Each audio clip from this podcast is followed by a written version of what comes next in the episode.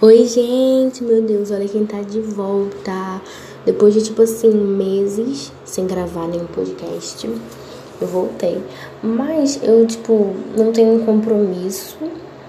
Eu não vou ficar gravando podcast toda semana. Eu só venho aqui, falo o que eu tô sentindo, falo as minhas opiniões, depois sumo, entendeu? Mas eu tô muito feliz. Eu vi que tiveram algumas reproduções do meu último podcast. Eu não esperava, então eu tô muito feliz. É, eu não tô aqui pra ter visualização, não tô aqui pra ter reconhecimento. Eu só tô aqui pra falar o que eu penso, entendeu? Se as pessoas vão ouvir, seria legal. Mas eu também não faço questão. Mas enfim, gente. Hoje eu vim falar sobre uma coisa que me incomoda muito na verdade.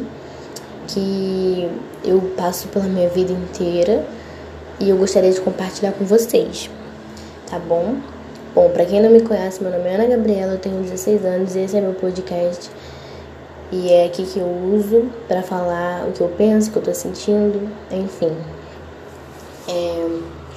Isso me veio à cabeça quando eu tava penteando meu cabelo, né? E, aliás, estou amando, fiz uma finalização nele muito bonita, ele ficou muito bonito. Eu usei um creme diferente, mas enfim, tô aqui pra falar sobre meu cabelo. Tô aqui pra falar sobre os problemas da menina e da mulher negra na sociedade. É, enfim, várias áreas: cabelo, autoestima, social, na escola, na vida. Eu quero falar sobre minhas experiências por coisas que eu já passei. E eu gostaria de compartilhar com vocês momentos que eu já tive é, dificuldades comigo. É, uma delas é com o meu cabelo, gente. Eu sempre fui uma menina assim que sempre amou o cabelo, sempre gostou de cuidar, sabe? Mas meu cabelo é crespo e tem isso, né? A sociedade ela impõe o padrão da beleza. E todo mundo sabe que o cabelo crespo não tá dentro desse padrão. Então sempre foi muito difícil para mim, gente, muito difícil eu conseguir me encaixar, né? Eu vi minhas amigas assim com cabelo liso e eu lembro que quando minha avó penteava meu cabelo, então lavava, eu gritava, chorava. É, perguntava para Deus por que Deus, o Senhor fez o meu cabelo assim. O Senhor não gosta de mim? Eu chorava, chorava e berrava. Eu era uma criança, eu não tinha ideia. E isso é muito triste. Isso é, são os efeitos né, dos padrões de, padrões de beleza. O que ocorreu em mim, acredito que isso não tenha acontecido só comigo, mas com muitas outras meninas.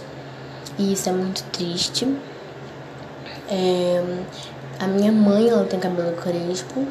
O meu pai tem cabelo cacheado por causa da minha avó, mas eu puxei o cabelo da minha mãe, né, que ele é mais crespinho.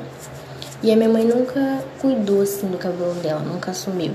E eu não culpo a minha mãe, até porque ela nunca teve assim uma representação dela na sociedade.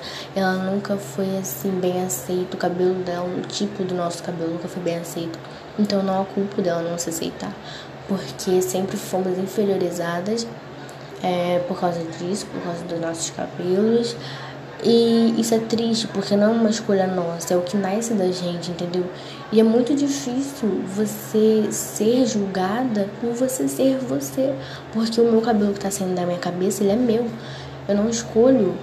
Então sou eu sendo eu e a sociedade não aceita, não me aceita. E isso faz com que eu não me aceite. Então é muito triste. E a minha mãe ela sempre usou implante ou então trança. Não que isso seja uma coisa ruim, mas assim, é, ela nunca teve isso de se aceitar.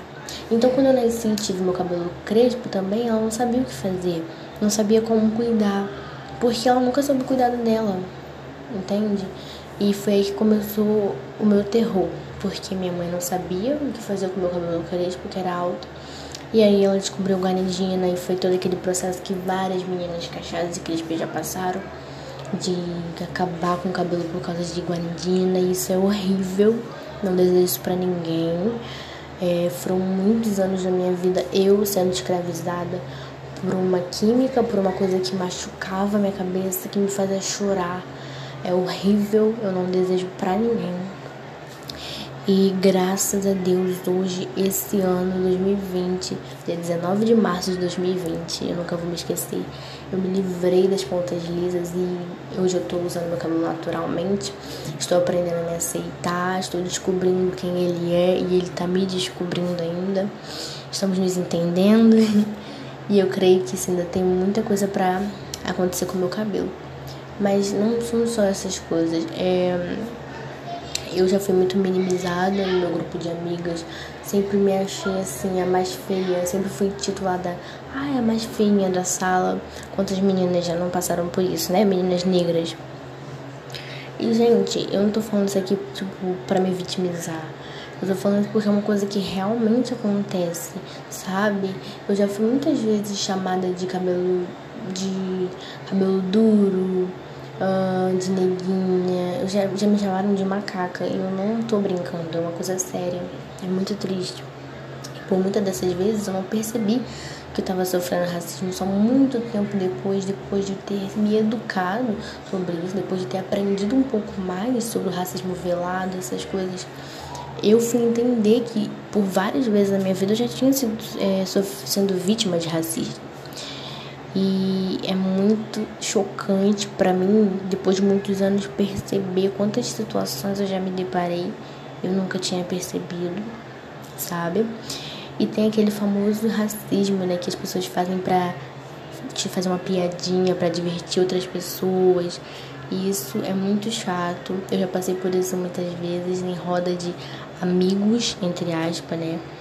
As pessoas virem falar uma coisa ele faz uma piada com o meu cabelo. E, gente, na hora assim, a gente ri, né? Eu ria, né? Porque eu não entendia, não tinha essa noção de racismo recreativo.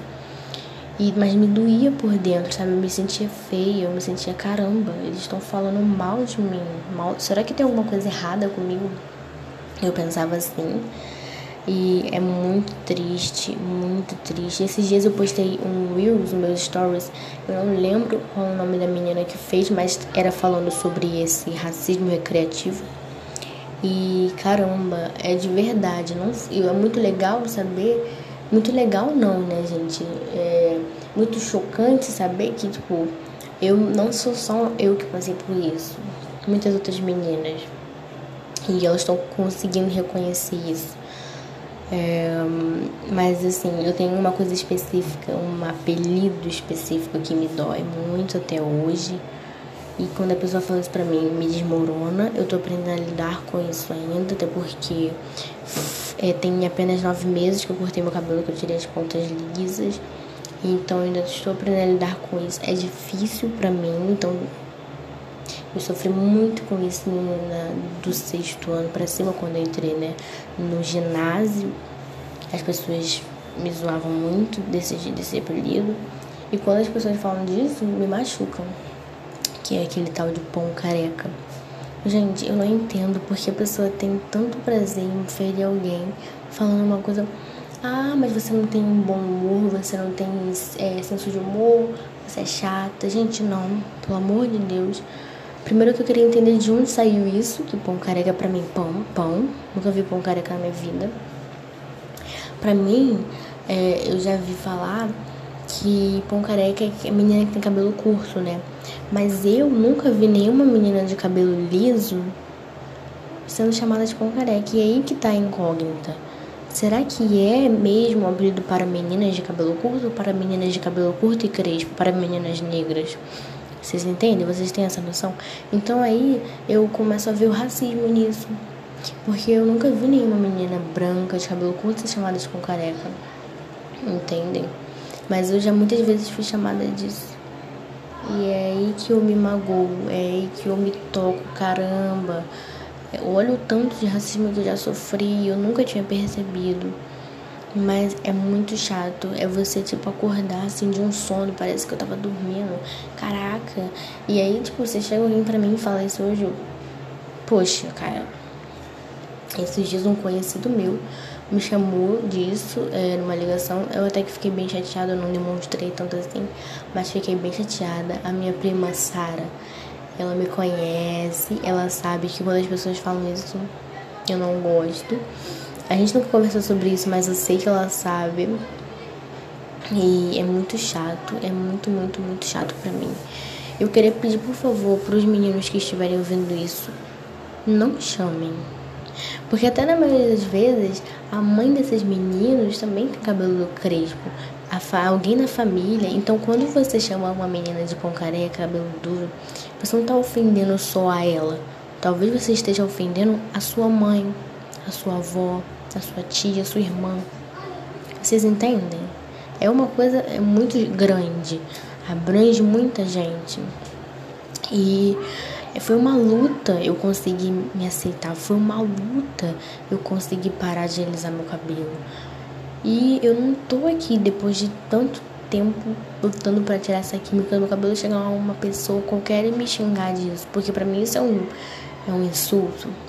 E eu não aceito mais. A partir de hoje eu não aceito mais que as pessoas me chamem disso. E eu vou rebater sim, vou debater sim, não rebaixando meu nível, mas falando, tá? Acusando, apontando o racismo, porque eu não aceito mais sofrer racismo, gente. Eu cresci numa sociedade racista. Eu não aguento mais tanto racismo. E é isso. E é muito triste saber que a gente vive num país onde o racismo é velado e muitas das vezes as pessoas não percebem isso. E eu espero que nós possamos mudar. Já evoluímos muito, já vencemos muitas lutas, já crescemos muito, mas a gente ainda tem que ocupar muito lugar nessa sociedade. Pessoas negras precisam aparecer mais e estar estampado em todas as revistas, televisões, em mídias sociais, para que nós possamos é, inspirar, né? Para que nós possamos servir de representação, representatividade para outras crianças que estão crescendo, que eles possam nos ver que eles possam ver eles refletidos na gente e que eles possam pensar: caramba, gente, meus vizinhos, ignorem e que eles pensem: caramba, eu posso chegar lá. Que nós possamos ver mais pessoas negras ocupando lugares de chefia, lugares não de, de faxineiro, ou então no papel do filme de uma novela, mas de chefes, de senhoras, entendeu? e que isso se repita mais vezes. É... Então parem, por favor, vamos repensar antes de falar. E não basta só não fazer racismo, a gente tem que ser antirracista também. Todo mundo tem que entrar nessa luta de peito aberto, disposto a lutar. Esse foi meu podcast, gente. É, foi bem breve. Espero que vocês tenham entendido. Falei algumas besteirinhas, porque todo mundo erra, né? Ninguém é perfeito. Mas eu espero que vocês tenham gostado. Obrigado se você ouviu até aqui. Espero que você tenha entendido a mensagem que eu quis passar.